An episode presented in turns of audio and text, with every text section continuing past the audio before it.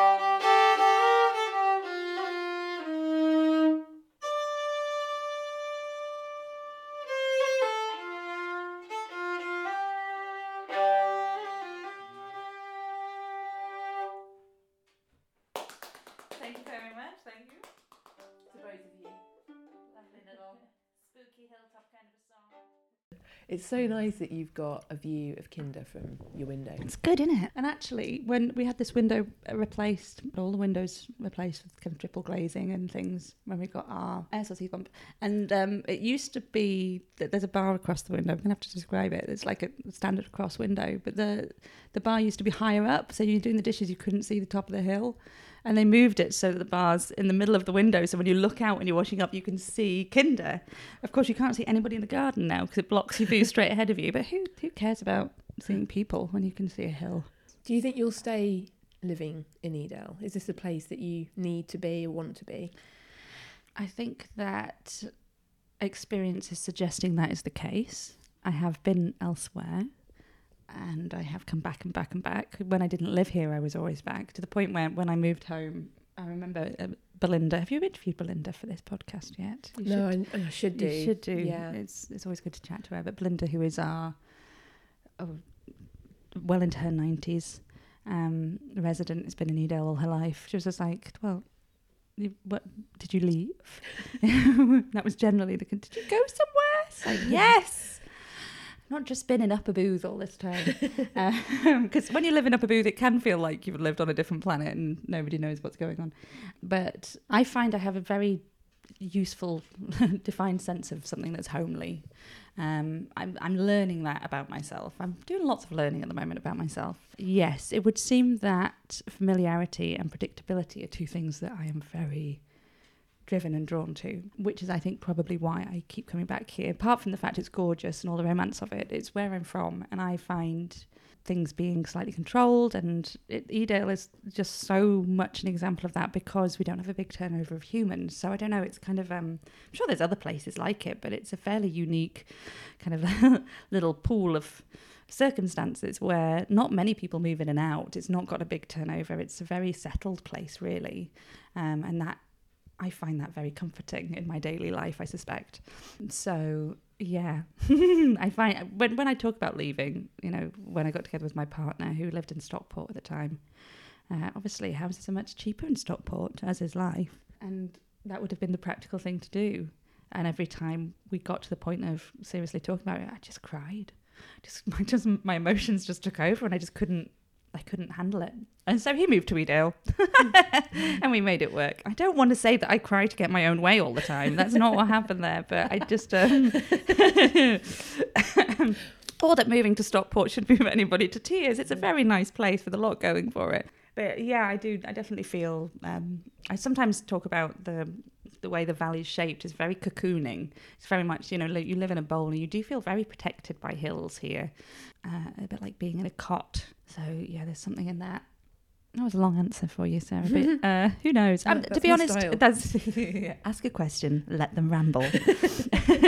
You've come to the right place. Uh, I do think I could live down the valley quite easily as well. The Hope Valley to Edale is is home to me as well. I think it's a large possibility that I'll end up somewhere else in the Hope Valley because of house prices and practicality of uh, raising a child in a place where there's not much space and having dogs and um, wanting to have a room where I can get out microphones and leave, you know, recording stuff set up and all that kind of thing. Um, I'm really lucky to be in the house I'm in at the moment and it's gorgeous, but it's not particularly large for two adults who work from home to be raising a small child. We're doing okay just now. But we'll see if we end up down the valley in something with one extra room. What was it like growing up here? There's lots of stuff I think that are storybook perfect about it that people would go you know must be absolutely ideal. And when I was a kid there were I think there were less people about so I'm not sure how happy I would be sending Elle off on a bike at nine years old cycling up and down the valley but that's what we used to do. We used to go out on our bikes we cycled around a lot. Before that um, so I'm from Upper Booth at the top end of the village and we just used to be outside all the time. We were just outside. There was a big family who lived up at the Lee Farm when I was at primary school. So from when I think I was about seven to nine or ten, they had seven kids, and one was a year older, and one was a year younger than me, and then there was a few younger than that. It was literally get home from school on the bus that dropped you outside your front door, and you threw your school bag over and just went, and you outside until you needed some flapjack, and then you went home, got some flapjack, and then you went back out, and you were filthy all the time. Poor mum, filthy all the time. But she, you know, my mum is an outdoors human. She, I think, she loves the wilder side of things, and was perfectly happy for us to be making dens and you know, scrambling around the place and having a fun old crazy time outside. So yeah, it was a lot of outside play.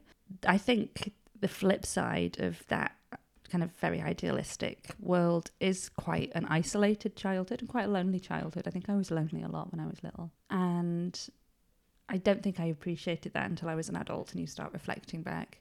You have good friends. eh, You know, one of the things about going to a small primary school, which Edale still is, is that you have to get on with people. You know, there's not a kind of like, well, this person's my friend, but you know, that, but we don't really, you have to, you know, you just do.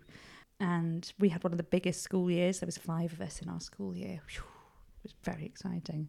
And you may not be humans that have necessarily loads in common or similar interests or and you know you probably do bully each other a little bit because kids are horrid. Kids are horrid. And we certainly were back then. We weren't teaching love and kindness and empathy very much when you know in the 80s we were pretty brutal. It was a bit lord of the flies sometimes. But you did somehow just get on I mean, I'm saying this from a very privileged side who probably was on the bullying side, to be honest. So maybe we didn't all get on, and maybe everybody else is horribly scarred, but they seem okay. But yeah, so it was, you, you got on with people, but you lived a long way. It wasn't like you just, apart from the Robertsons up the road in that kind of two or three years that they were there, you didn't pop around to somebody's house. You had to be driven. You know, I did used to sneak off with a quid from well, it wasn't a quid it was about 40p from the cupboard and run over the top of the bumps uh, Broadlee Bank to Pennies to get penny sweets and run back without mum noticing. So you could get away with stuff and you, you could nip to the village and see your friends if you wanted. And I don't think I had any friends that lived in the village. Laura was in Ollerbrook, Laura Skillen, who's obviously still in Edale. And James Butcher was at the mill and they were the two I played with. So you don't, you know, you, you weren't bobbing off to the mill. It's like four or five miles. But yeah, so it was, yeah, I remember being by myself a lot, sitting in fields a lot, singing a lot. And I think more in those kind of teenage years when you, I don't know, when you, there's just so much going on and so much change, there's all that kind of stuff, you know. Uh, the train line makes everything much better. Just got on the train. I wrote a song called Promises. Uh, which is about that experience of you got on the train at Edale to go to Sheffield, and your friends would get on at Hope and then Bamford and then Hathersage, and you you know by the time you got to Sheffield, it would just be like rammed with teenage girls 13-year-old girls just laughing hysterically. And you go to Woolworths, the Odeon, and then you come back on the train. Wow. Oh yeah, go to Woolies and get your bubble gum, those random pink bubble gum packets. And my friend Rachel, who I'm still friends with, she moved to Calver recently, which is exciting. I remember going Harvers on a soundtrack of the Lost Boys. Oh yeah, when we were about 14. I don't think I ever paid my half. She did keep reminding me for a while and she gave up. but from that, that was Wallace. Yeah. Oh, it had some great things, Wallace. But yes, so you you know, but getting to the train was two miles, so you had to rely on somebody to drive you to the train, and and trips out aside, yeah, I think it's it can be isolating, it can be lonely, especially in the winter when you're not nipping out because it's muddy and cold and but uh, yeah then i remember trying to go over the bumps in roller skates with tennis rackets and going to jane beanie's who used to have the swimming pool in her garden which is where we all went when we were kids. It was absolutely from may to september every child was in beanies every day. So you'd find a way to get to beanies and you know summers i suspect were pretty idyllic and winters i suspect were really lonely. When did music become a big part of your life? When did it become? See, for me, music was always present, whether that was just around the house. My dad sang a lot around the house. My mum played piano. We had the piano underneath my bedroom, and I remember the sound of it coming, you know, thin floors, old floors. I remember the, the sound of the piano coming up. So it was always there. My mum actually, I have to give her huge credit for really being very keen that we engaged in culture and activities and stuff. She really tried to get us out and doing things. So I remember going to the opera house in Buxton, you know, earlier than I can really remember anything. What I remember it was an opera. We went to see a kids' opera, and I remember there was a proscenium arch that they'd put like a fish tank round. I, I don't know what it was about at all, but I think there was goldfish that got loose in the plumbing or something. So, but there was, of course, they weren't goldfish. I've I realised that about three years ago. I was talking to mum about it. She was just like, "They weren't real fish, Bella." It's like, what? uh, there were obviously little bits of red and orange paper floating around this tube around the opera house. But you know, I have very early memories of being taken to cultural experiences, and I think that's incredible. Really, I think I was really lucky to have that. Um, so I was kind of aware of a culture of music in the wider world, but then it was just always there in the house as well, and it was always there in Edale too because um, there was the church choir. There's a great photo of um, of the choir. I reckon it must be about ninety seven, eight, no, eighty seven. Sorry, nineteen eighty seven. It's actually at Denise B's house at the moment. Denise, I need to get a copy. I keep forgetting to to ask you, but it used to be up in the vestry, and when they did the vestry up, it, I think Denise took charge of it and is looking after it. Um, but it's all the choirs in black and white, and then I'm there in a little pink dress at the front. So you know, I was kind of in the choir before I could do anything else. I suspect preschool, and the Edale choir's been going forever. The church choir. I say forever, of course not, but as long as I've existed, which is of course forever. um, and and then there was uh, what is now Downfall Productions used to be called Kinder Players when I was younger, and they would do music halls quite often and musical things. So there was always singing, and it, but th- we did loads of it at school, and then actually at primary school when I was in later primary, at kind of well, juniors, I suppose, we had a headmaster come in who was called Peter Irwin, who was from Elephant and Castle in London and was a kind of jazz piano player. And he taught us all the jazz standards and all, and loads of music hall standards. You can't keep a horse in a lighthouse and all this kind of loads of stuff. And I loved that. And I absolutely, and he used to write a musical for us each Christmas, would do a Christmas play, would be music based. And you know, we we wrote it. Of course, we didn't. I'm sure he wrote it, but still, I remember being encouraged to write music at primary school, and you certainly took part in it. No questions asked, straight off. So it was just always there. And I- really resisted the fiddle. So I used to sing, but I hated playing the fiddle. I went to secondary school, and there at Hope Valley College, there was a school ceilidh band run by the biology teacher who was Mrs. Ball, Jane Ball, who's now Mrs. Deal. Yeah, she ran this amazing ceilidh band, and uh, I kind of played in that. I played chuggy fiddle lines, we call them, like like a G string over and over again. Um, and but ended up kind of going to first a Hexham gathering with the school, which is like a festival. It was like a weekend festival for schools and little youth groups and things to get together and play music and do stuff. And then some people, I think, had Emma been one year before me? I think she had. Um, used to go to the Durham Summer School. So Folkworks were a big organisation in the northeast, and they run a summer school in Durham. And um, at the, one of the colleges, Hild Bede, and I went. Actually, again, I didn't want to go, and I was kind of made to go, um, which at the time I absolutely begrudged, and now I really appreciate. Um, uh, it was a week long thing, and I turned up not able to play much fiddle, and there were a hundred other kids, aged like twelve to eighteen, all just there to hang out and make music and be sociable. And it was so sociable. It was all about sociable. It was nothing about music for me up to that point, like the violin side of it. Singing had always been a social activity, and the violin side had always been presented as a this is the proper way to do it. Here is how you hold it. Here is what you play. Here is how you should sound. And I had no interest in that at all. And then I went to this summer school where it was just like, hey, make a noise. Doesn't matter what noise it is, just make a noise. It doesn't matter. Let's just hang out in here and uh, we'll have a bit of a party and make some noise, but mainly just chat and have a party and do silly things. And you know, and it was just amazing. And I fell in with a crowd of people who uh, I just loved and I still love. We're still friends. We um, became a band called the Brat Pack at first and then the Pack. And we used to go to festivals and play. And it was very much, I mean, even in my first, I remember going to my first fiddle workshop there at the summer school and every, people were all playing a tune, you know, taking turns to play part of a tune or a little tune. And I sang, I sang Whiskey in the Jar because I was just too nervous to play a tune. I don't think I even knew a tune. Thankfully, I can play fiddle tunes now, um, but it came afterwards. Um, but yeah, we, I mean, alcohol came into it very quickly, which it did in the early 90s, mid 90s. We didn't necessarily have a safe youth culture that we do now regarding teenagers and preteens and alcohol. And yeah, we used to just go and get drunk and play tunes and have parties. And in order to do that, we needed, to, you know, to do it more than once a year. The best place to do it was at festivals. And so we needed to get free tickets to festivals. So we formed a band to get the free tickets to festivals to go have parties. And that's how I became a musician. It was basically to drink booze as a teenager. Just a bit depressing.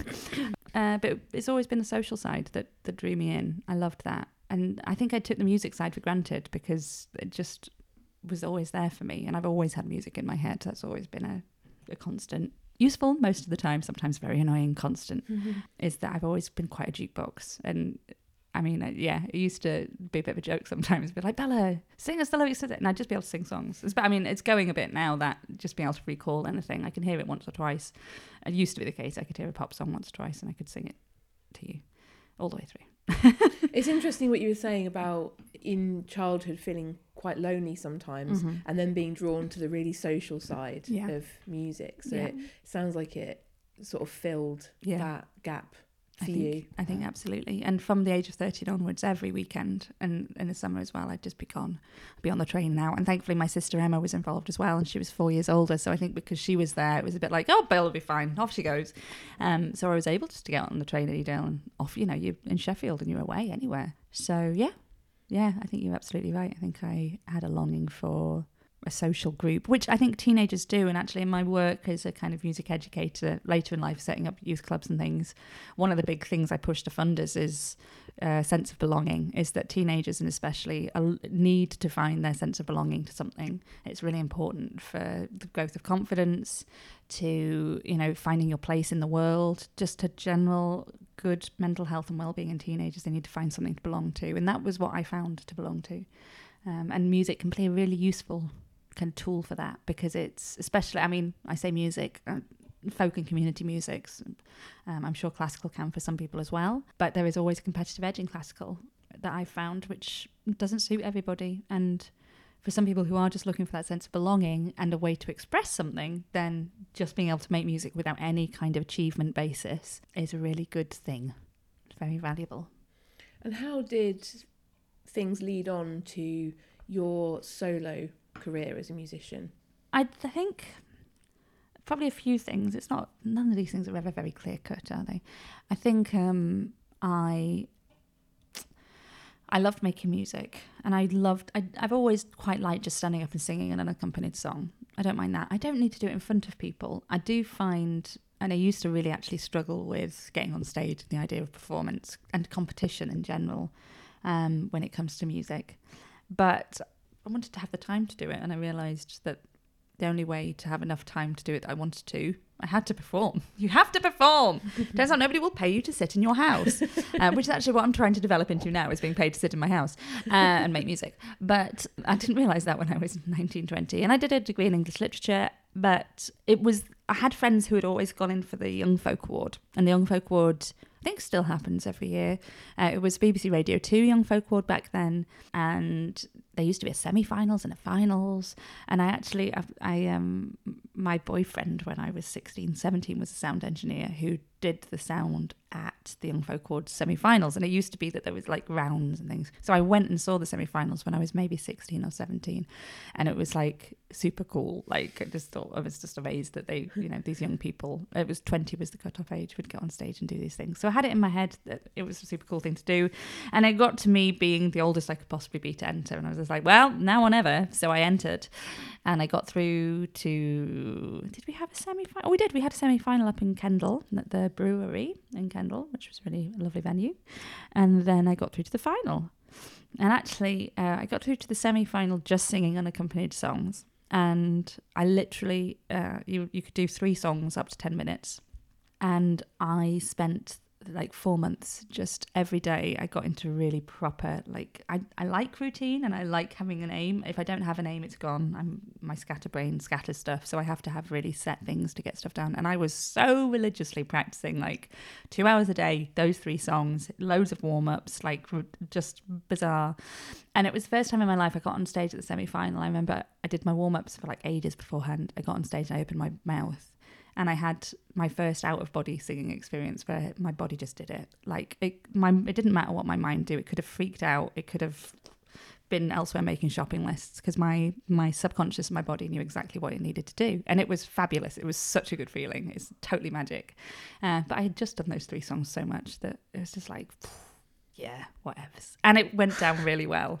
And people were just like, I had no idea you could do that. And I was like, well, I'm not sure I did either.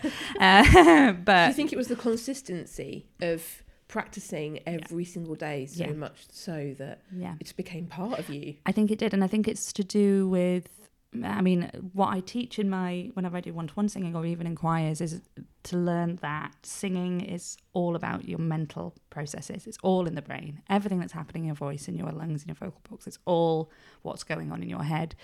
And I think I was confident because I believed I knew what I was doing, and actually it meant that I did know what I was doing, and you know I'd done I'd done the work. And what I learned from that, which is something I have carried with me ever since, is that I don't get on stage unprepared. And actually, I don't do most of the things like when I teach choirs and stuff, I walk in prepared because if it goes wrong, if you've done your work, it just doesn't matter. It just doesn't matter because you know you've done your best, you've done your work. It's it's just one of those things. If you haven't done your work and it goes wrong, I don't have the mental health not to beat myself up about that. Like I don't, I'm not a stable enough person to let that go. So for me, I have to get the work in. I have to do the work. I have to know I've done the work, and then I go on stage. And actually, that becomes much much easier the older you get because there's a part of me now that's just like I've been doing this work for 20 years. I can now get on a stage with very little prep and do what I'm doing, but it's because I am now an expert. Mm. Hurrah! Life is much easier. I'm going to be 40 this year. Um, so, like you know, we played at Blackpool on Friday last week, and Sam and I hadn't didn't realise we hadn't done a duo gig in ages and we didn't have a rehearsal. We were just playing in this dressing room uh, beforehand, putting together a set list. And I was just like, "Oh, let's do that." And Sam's just like, "I've never played that song, Bella." I'm like, "Oh, okay, let's not do that song." And we were doing a song I love called "Queen of Carter's Bar," and I realised I hadn't sung it in about four years. I was just like, "I have no idea what the words are." So I just googled the words and I had to check through, and I pretty much remember them.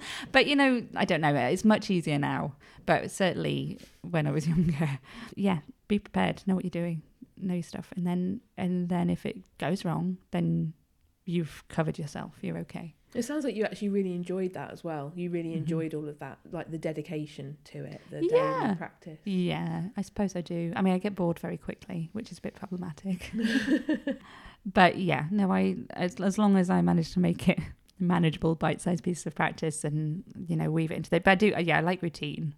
Uh, i don't do very well on routine I have two battling forces in my body one that is completely scattered and never has any control and is never knows where they've left anything. And then I have a part of, you know, the other part of me that's just like, must be routine, must be predictable. And yeah, it's, it's kind of chaos up there. Mm. yeah, there's a lot going on at once. There is a lot going on at once. Yeah. That's why I like to sleep. yeah, just take a break from it all. you try anyway. Everybody shut down. Come on, shut down now. Shut down.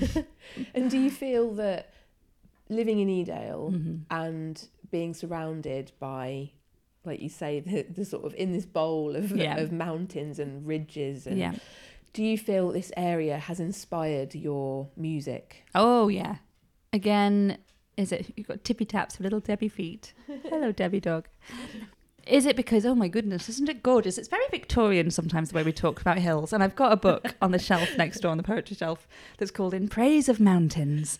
And you know the Victorians loved it round here. I've got uh, ballads and songs of Derbyshire next door as well, which is where they just romanticise about oh the glorious. Um, so you know I could do that, but really, I think for me, it's again, it's tied into this kind of familiar, familiarity and safety. So from my bedroom window in Upper Booth, I've got, I had a view across of Mam Tor and the ridge over there.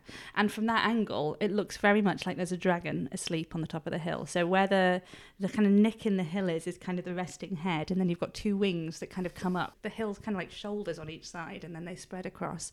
So from a very early age, I thought there was a dragon asleep on the Great Ridge. What nonsense. It's a dragon. Of course it's a dragon. So you kind of, I think, I suppose I'm quite lucky that I grew up here with a child's mind and a child's eye of all that stuff because this place is very full of spirituality, I suppose. I'm saying that like spirits, actually, rather than spirituality, like little childhood stories. Like, it, still, I, you know, Loose Hill and Win Hill are giants for me. I know there's the kind of, it's the losing battle and the winning battle, or is it actually just Wind Hill and something, you know? But I was told at some point in my life that it was two fighting giants throwing rocks across at each other, and one won and one lost, and then the giants turned to stone. So I, still, you know, for me, that's that's what I picture, and you know, so uh, yeah, maybe growing up here gives you that handy childhood view of the world. Um, but I think it's mentioned in my songs a lot. Like it just creeps in, whether I want it to or not. Whether it's traditional songs, because I did an album called The Dark Peak and the White way back in 2012. I love that album. Thank you. Yeah, I love that album too. I need to do another one actually. I'd like to do another Peak District album. So that's obviously songs from the area, you know, and I researched songs in the local area. I wrote tunes to things that didn't have tunes. I wrote songs to stories that didn't have songs. But then, you know, I'll, I do write quite a lot of what was considered more modern music. More modern music. It's not hip hop, but um, You could try that. I should. I should. I don't know. I, I think I'll leave that to the people who can do that. Uh, so yeah, but I do write kind of singer songwritery stuff, and you know, I had a phase where I had a band that was quite electric, and it was lots of drums and quite modern sounds, and it just crept in all the time. Like there's little lyrics that creep in. Um, sometimes actually it's full songs about.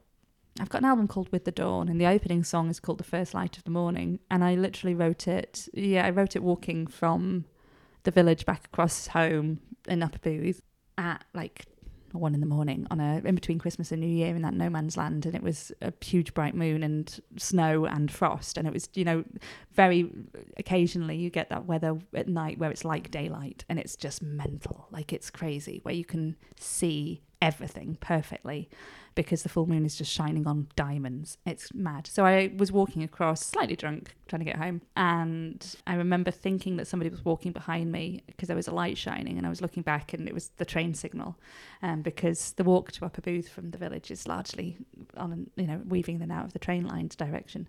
I actually, I had a pen and paper in my pocket, like you do when you're a writer, and I leant against a gatepost and I wrote down the lyrics, and then the next day I sat at the piano and I wrote the song. So uh, yeah, I mean, it's there because I live here and I am an experiential writer. I have no idea if that's a word, but I'm taking it experiential. Sounds right. Uh, Doesn't it? It sounds really good. So I'm quite often just like, this is the thing I'm experiencing and feeling, and I need to share it with you because I have a thing in me that needs to share things.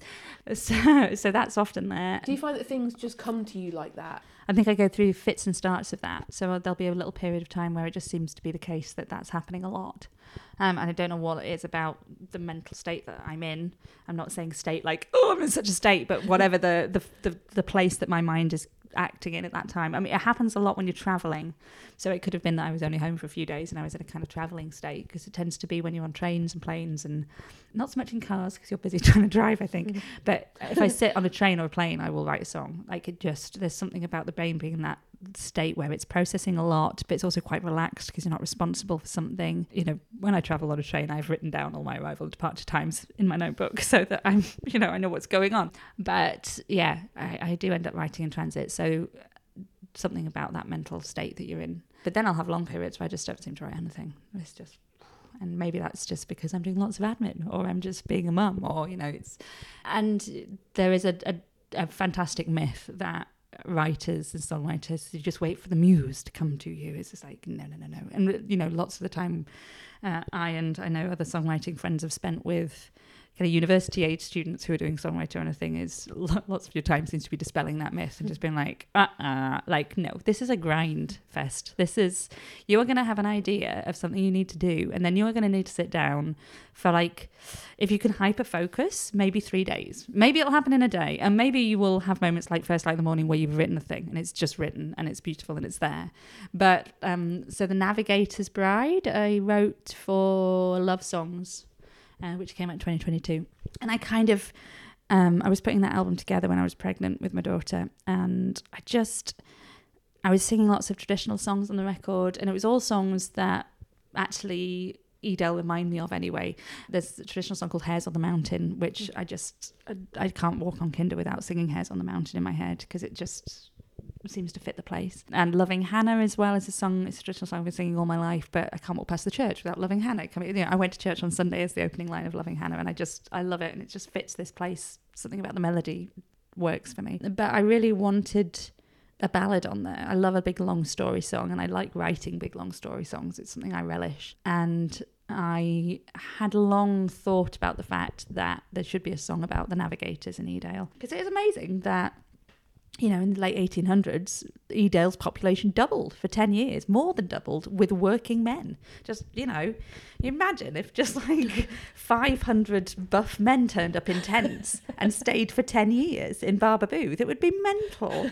You know, the whole place would be transformed, especially if we weren't, you know, there was no train line then, so nobody had come and gone. Imagine me and you living here, having never left Edale, and 500 buff men turn up in tents. It would be interesting. and I didn't quite write that that that full end of the story, but I still find it a really interesting, you know, thing to have happened to have dug out a giant trash in the joint, Debbie. Dug out a giant tunnel. Yeah, excuse me, guys. Excuse me. Why is nobody stroking me just now? Um, yeah, to have dug out this giant tunnel and lived in this tiny place, and yeah. So I'd always had it in my head it would be a good story, and I I think it was only about two weeks before I was meant to be going to record, and something got cancelled. Oh yeah, there was a weekend we were meant to go away. I think it was actually Storm Arwen which is very ironic because Arwen is my first name. I'm Arwen Arabella, and it was there was a storm Arwen, which was really weird. I was meant to be going up to Scotland to see some friends, and we got stormed in, so we couldn't go. And it's not often you're just like, oh, all my plans are cancelled. I was like, right, I'll I'll write this song I've been meaning to write for ages. So I borrowed a book off Phil across the road, who is a great train aficionado and had a book and I did a bit of reading and I sat down to write The Navigator's Bride.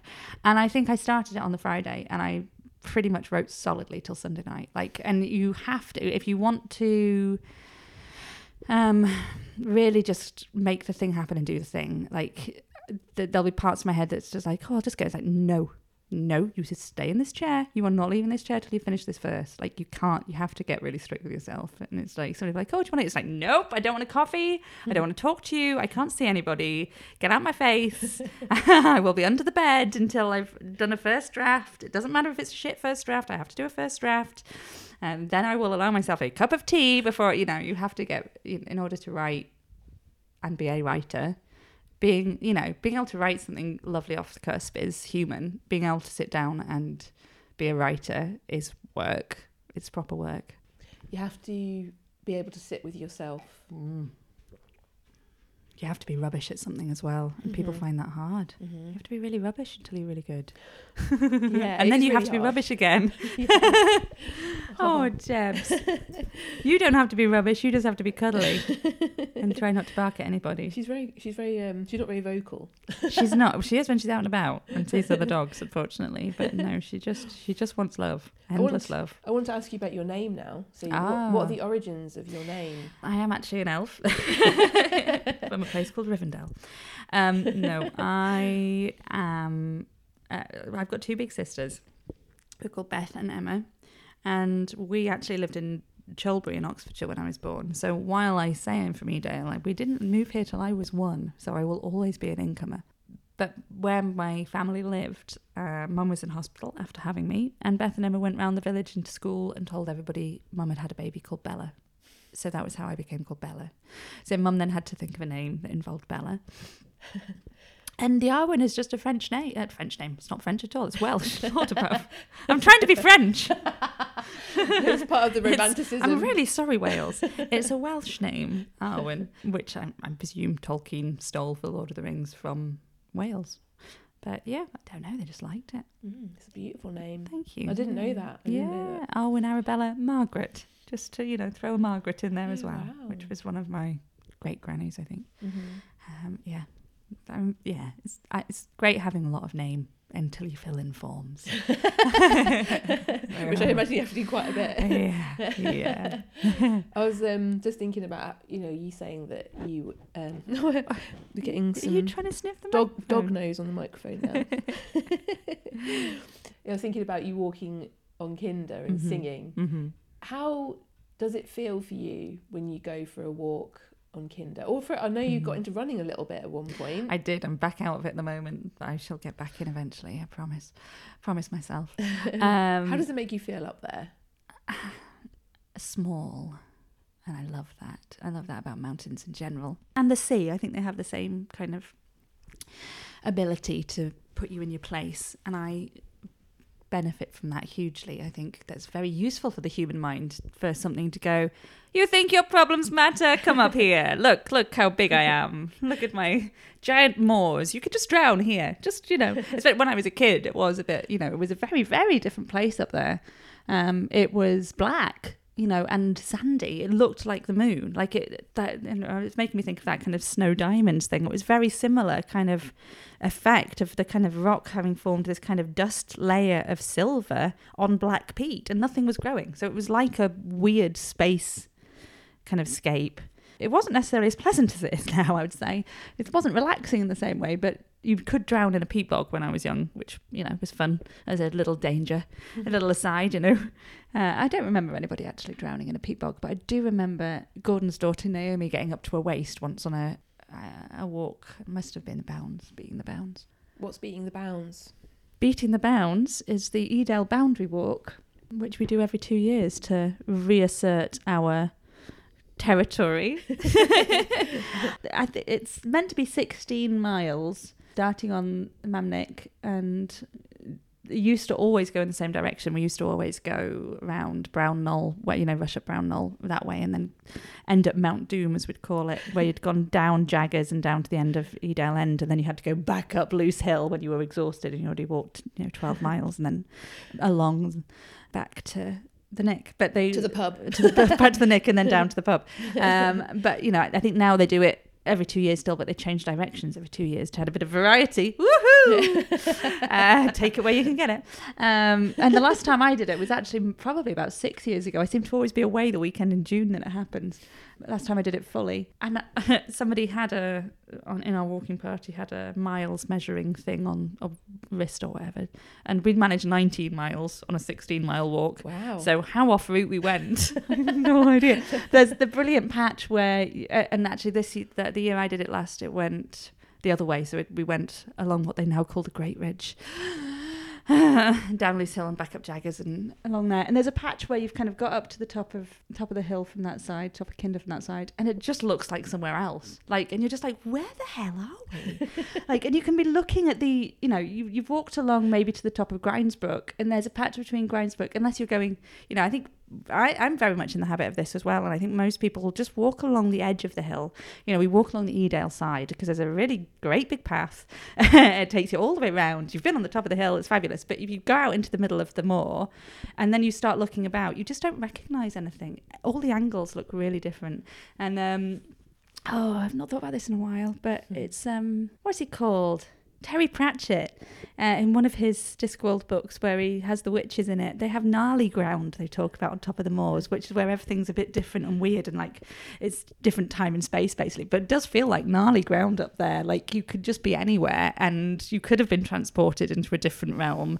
And you know, you you look at things that you think, but I know the shape of that hill and I know how I know the outcrop of that bit of hill into the valley and how that looks. And she's like, that doesn't look like that. And yeah, it does. It just it's really different up there. So I, I think it's kind of magic like that. It does. It just takes you out of place and time, and it takes you out of your petty daily nonsense and gives you a bit of a brain space, which I'm not getting quite enough of nowadays because I do have a small child that turns two and I haven't actually I've put her on the backpack and been on lots of the the lower paths, the kind of halfway up paths, but I haven't taken all the way to the top in the backpack yet. She doesn't like to stay in it very long. I think trying to walk her back down the hill, oh, it's going to be fun. I'm sure that'll come up in the next year. Wait till it warms up a bit and then we'll get those tiny legs up kinder. Do you feel that you can get just as much value from walking in the valleys and the lower paths mm-hmm. as you do to going up to the top of the plateau. Mm. I think you get lots of good value. It's very different. Again, there are paths like uh, during the lockdown. I was just like, wait, I'm going to do all the paths that I don't do, and there were paths I don't think I've ever done, or at least haven't done for a long time, because it was you know quiet. And sometimes I feel a bit like if I take some of the more hidden paths, I don't really want people to know about them. And we have so many humans here sometimes that do so much treading. Mm. and you know, sometimes I'm a bit like, oh, I love this little path. I don't want it to become a major highway of humans, so I'm just not going to walk it today because then nobody will know it's here. uh, and I know that's, you know, that's, oh, it could be a bit selfish, but I think during lockdown when it was quiet, I did walk on paths and walk on. I suppose the thing is, I'm talking about paths that probably aren't paths because I've been, you know, trampling around long before I was reading a map. And most of the things I think of as paths past the access line are sheep trails and thus you know it's basically just me rampaging around across bits of random hill.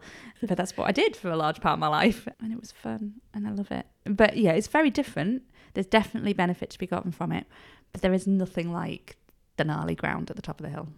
Do you have a particularly favorite part or route? Mm-hmm on Kinder? Well, my favourite route on the underside, on the underside, is Broadlee Bank. Like I love Broadlee Bank. I love Millie's Bench up on Broadlee Bank now. That is a very secure childhood location for me because Broadlee Bank is in between Upper Booth and the village. So it was the route we took a lot.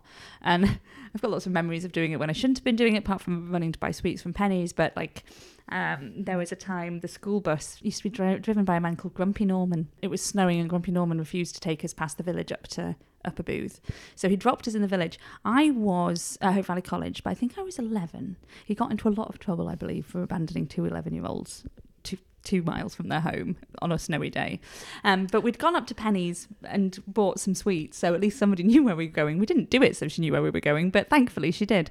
And uh, headed off up Broadlee Bank in a blizzard to get home because for me that was always the logical route home because it's the quickest walk. It's higher, uh, but it's quicker than going along the bottom of the valley because uh, you're missing out a corner. And it did get a bit ropey on the bumps because you had got large drifts by that point. We would have been fine, but I do remember a walking party coming up the other side. I think what had happened is Grumpy Norman had got back to the base and somebody like, "Yo, you're early," and I'd been like, "Yeah, I've left them," and they've gone, "Oh my god!" And uh, it was Andrews buses. I remember, I think Mr. Andrews had come out in a four x four and driven up to my parents' house to check, and you know, or somebody had called Penny and been like, "Have you seen the kids?" And she's like, "Yeah, yeah, they're just headed up the hill. we'll see you later." it was me and a guy called Hugh Ramage who was living up at the Lee at the time.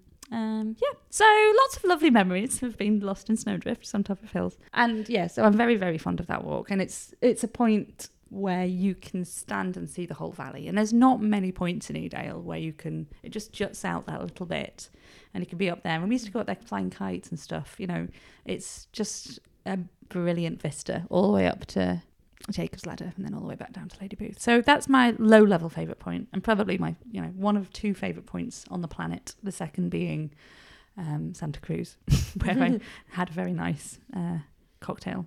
Uh, it was very nice. And Santa Cruz and Edale, the two places where you need to be. On the top, ooh, just walk into the middle. I mean, I love Mad Woman Stones because who doesn't love Mad Woman Stones? I mean, come on, it's called Mad Woman Stones. and I keep meaning to write something for Mad Woman Stones and I haven't got to it yet. But oh, yeah, that'd be yeah, great. Well, I, yeah. Yeah, I just love it up there. And actually, if you kind of go, what direction? Naughty Elephants I suppose it is east, kind of from that kind of you start to walk that downhill again. That's just like where the hell am I? yeah. Just seems to be this huge expanse of moor that you don't really, you can't work out how it would fit into the geographical space that you believe exists.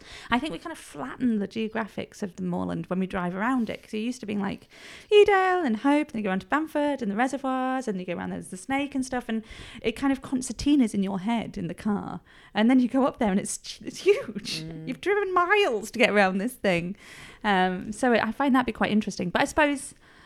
Uh, I suppose it's got to be Crowden for me. Like I love Crowden because uh, from our, our house in Upper Booth as well, you would go up to Crowden, you go up to the rocks, you've either got the waterfall, which is a lovely scramble, or you've you know gone up the hill face, which is a pretty big scramble as well. And on a good day, like uh, that's where you would go and play hide and seek. Like that's where you would just go. It because it didn't take that long to get up Crowden. I don't know why. It's quite steep, I suppose. It'd just be up.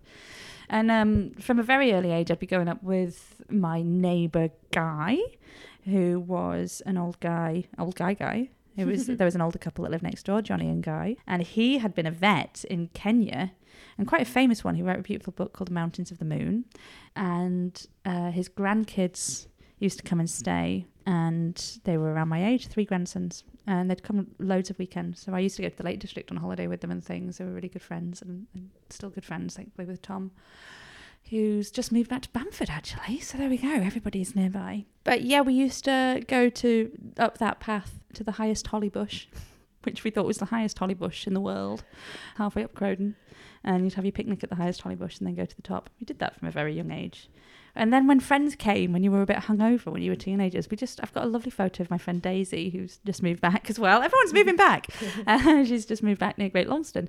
And it must have been after sixth form, because I only met her when I was 16, when I started going to Lady Manners to do my sixth form. But yeah, her and my old dog Polly sat on top of Crowden on a windy, slightly hungover 17 year old kind of day. So yeah, very fond of Crowden. It's probably my spot. I think it's unusual up there because of the the trees at the bottom as well, and mm. walking through the woodland, and mm-hmm. then up along the waterfalls. And yeah, yeah, it's a it feels like a real journey. Yeah. Then it gets tougher and tougher. Yeah, it's steeper then, and steeper. And then suddenly you're just looking down on it all, and mm-hmm.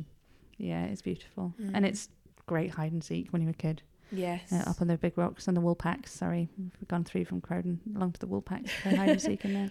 Do you play music up there? Have you done a gig on Kinder or have you just taken up an instrument I took up instruments when I was writing the Dark Peak and the White. So kind of I would I would take my fiddle around with me and all over the place. I'd usually be driving and not have to walk very far, but there was a couple of times I went up Kinder with the fiddle just to mm. Record, kind of just listen and record notes and see what comes out. But no, it's a bit of a slog to be honest, with a fiddle case on your back. but yeah, it inspires songs, and the way my writing works anyway is usually in melody, and it's usually in tune lines, and it's usually nowadays that we have mobile phones that record stuff. It's usually just me singing away into my telephone at random places. I was walking on the other side uh, on uh, in between Mam Tor and, and Back Tor. uh, again, one point during lockdown, on a really windy day, you know, one of those days where you can properly lean into the wind, and there was nobody about, absolutely nobody about. And I wrote a little round, uh, round because I do lots of warm up rounds called You're Alive Right Now, so you might as well sing. and that was, because I've no idea where that came from. That was a completely random, you know, singing on top of a hill into your telephone. Brilliant. Yeah, kind of job little reflection of life at the time. You've done all right, been where you've been, and nobody knows what'll do you in, but you're alive right now, so you might as well sing. I think my earliest memories of Kinder are with large groups of adults because it was beating the bounds. And we were you know i can't remember how young i was. I wasn't the youngest to ever do beating the bounds because that is oliver mount who did it when he was five. Uh, yes very impressive. But i do remember being up as a, as a kid and in quite a large walking group. I remember the vicar being in the group and quite a lot of men who thought they knew where they were and where they were going, which is also one of my earlier memories of being on top of hills. and I just remembered them. Uh, it used to be the case up on Kinder, and I think it has levelled out a bit with all of the work by Moors for the Future Partnership and uh, the planting of the sphagnum and things. But it used to be so up and down. You know, the the trick to Kinder has always been try and find the what do they call it, the water water thingy and it, find the middle. Find the point the water's running off from and you've basically got a path right through the middle. But unless you find that point you are in groughs because you are going through all of the water lines all of the, the the up and downs, and we had been going up and down and up and down and up and down. And I, you know, you can walk make a 10 mile walk 20 miles by going up and down in those groughs it's app and they're, they're not little like oh just Pwllheli i'll jump this one. Like lots of them are like well, it used to be, as I said, I think they have leveled out a lot, but used to be like, and three minutes later, you were coming out, you know, somehow finding your way. And it was so easy to get yourself turned around. You would always be, you know, turning circles in the in the top of the moors. There was this kind of unsaid, I suspect, kind of we're not sure where we are thing going on. And I remember them I I remember we were coming to the edge of the of the moor. And it's like, oh, well, we'll just look down and have a quick check of Edale and see where we are. I remember looking over the edge and realizing it wasn't Edale, that you were on the wrong side of the moor, looking over the hill. In my head, it was looking towards Hayfield, but it won't have been. It will have been looking down towards the snake somewhere. Yeah. And it just, yeah, it was a very early lesson in how you, yeah, you quite often not really in control over there. The hill was going to tend you where it wanted to send you, especially in the early days when, you know, we were taught to use a compass and we were taught to read a map quite young. Uh, but my compass reading is still appalling. You know, nowadays we all have phones and we have sat navs and we have things that show us where we are. But I quite like not having any of that. I quite like going up on a day when you have a day for the hill to take you where it wants to take you. And that makes me feel like a child again. That makes me feel young again because that's something we do as teenagers and young people. We don't go, right, we have to be back by three o'clock to do this thing. We have to do this thing. And then what we're going to have for dinner. You know, when you're a child, you just go. You just don't plan. You just set off, and the day will take you where it will take you. And you try and get down by night. Um, I think that is when you will benefit the most from being on top of Kinder. I know you've travelled quite a bit. Mm-hmm. Do you think there's something unique about Kinder Scout that is different to mm-hmm. any other place that you've experienced? Mm-hmm. I've not. I I remember. No, big old sake. I remember going walking other places, even as a young like person, teenager in my twenties, and being really surprised at there not really being a big top. Like I, I think I thought that all hills you went to the top of them, and then there would be a couple of miles of moorland, you know. and then I remember going walking on other hills and being like, "Whoa, there's what? You just straight down the other side? That's it." I think hmm. I, am I know there's lots of other places that have big moors and big gnarly ground, but I don't know. There's something about this one and the rock formations we have in that space as well, which I think are pretty unique. I don't think I've ever really experienced another moor where I mean, it's like a playground up there. It's kind of crazy how many brilliant giant rock formations are in such a small space. Like, I've walked a lot in Scotland and I've walked a lot in the lakes and things, and they, you know, incredible spaces for all sorts of different reasons. But you don't tend to find another giant rock formation, you know, five minutes walk further along your path that makes you go, oh, that's interesting and funny and it's shaped like a anvil and you know or you know oh this is called mad woman stones. That's a bit random.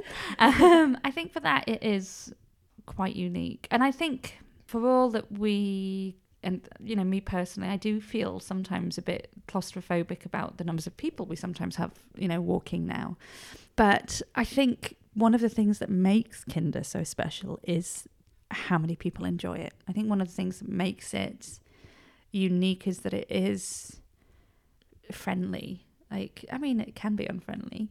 It's a great big hilltop, but it is also so beloved by so many people, and there is there there is a really big sense of that. Like, I don't know if I've ever been up there and actually felt afraid. Really, maybe that's my horrible faith in this place. Uh, but I, I have, uh, well, I've been up there. And having said that, I do remember going for walks phases in my youth where you've gone up in the snow and stuff and you're coming down and going, Oh, I feel really sleepy. I'm just going to sit down. It's like, No, you're not going to sit down and fall asleep. Here's how you die. Get off the hill. Get off the hill. This is called hypothermia. Come on. Down we go. Down we go. So, yeah, I mean, hills kill people. Hills kill. Um, be careful up the mountains. Don't fall asleep. When you get cold, you will die. Um, that's a useful life lesson. But yeah, so I suppose they, you know, they are dangerous, but there's there's something about Kinder that is very comforting and loving, and maybe that is all the humans who find it comforting and loving. Beautifully put, I think. Hmm. Just don't fall asleep. Yeah. yeah. My final question, Mm-hmm. maybe while if you want to have a look up to Kinder Hello, now hello, pal. and imagine yourself up there Mm. walking, singing, sitting in the sun. What makes you wild about Kinder? Ooh. Hmm. There's a lovely bird just gone over as well to remind us about the wild of Kinder. What makes me wild about Kinder? I think the space and the sound and the smell. Like I can't think about being sat up there without smelling peat. You know that smell that is up there that you just you can't get it down here and you can't get it all on the way up. You have to be on the top sitting in it. And there is a smell that's like iron and peat and bracken that is it's kind of like honey. It's sweet but really earthy and it's very very unique. And the sound is all even on a still day there is always a tiny bit of some something windy rustling. I think the the space and the sensation is very very unique. I don't think you could really say what it would be. It's intangible but it is a unique sensation I think that's perfect as Mm. a summary for the patron of the Bog. patron of the bog. Thank you, Moors, for the future partnership. I am your patron. I have spoken. Thank you for a wonderful interview. No, you're very welcome. And then I wrote this very cheerful little jig about Crowden. And it is, um, uh, this Crowden jig.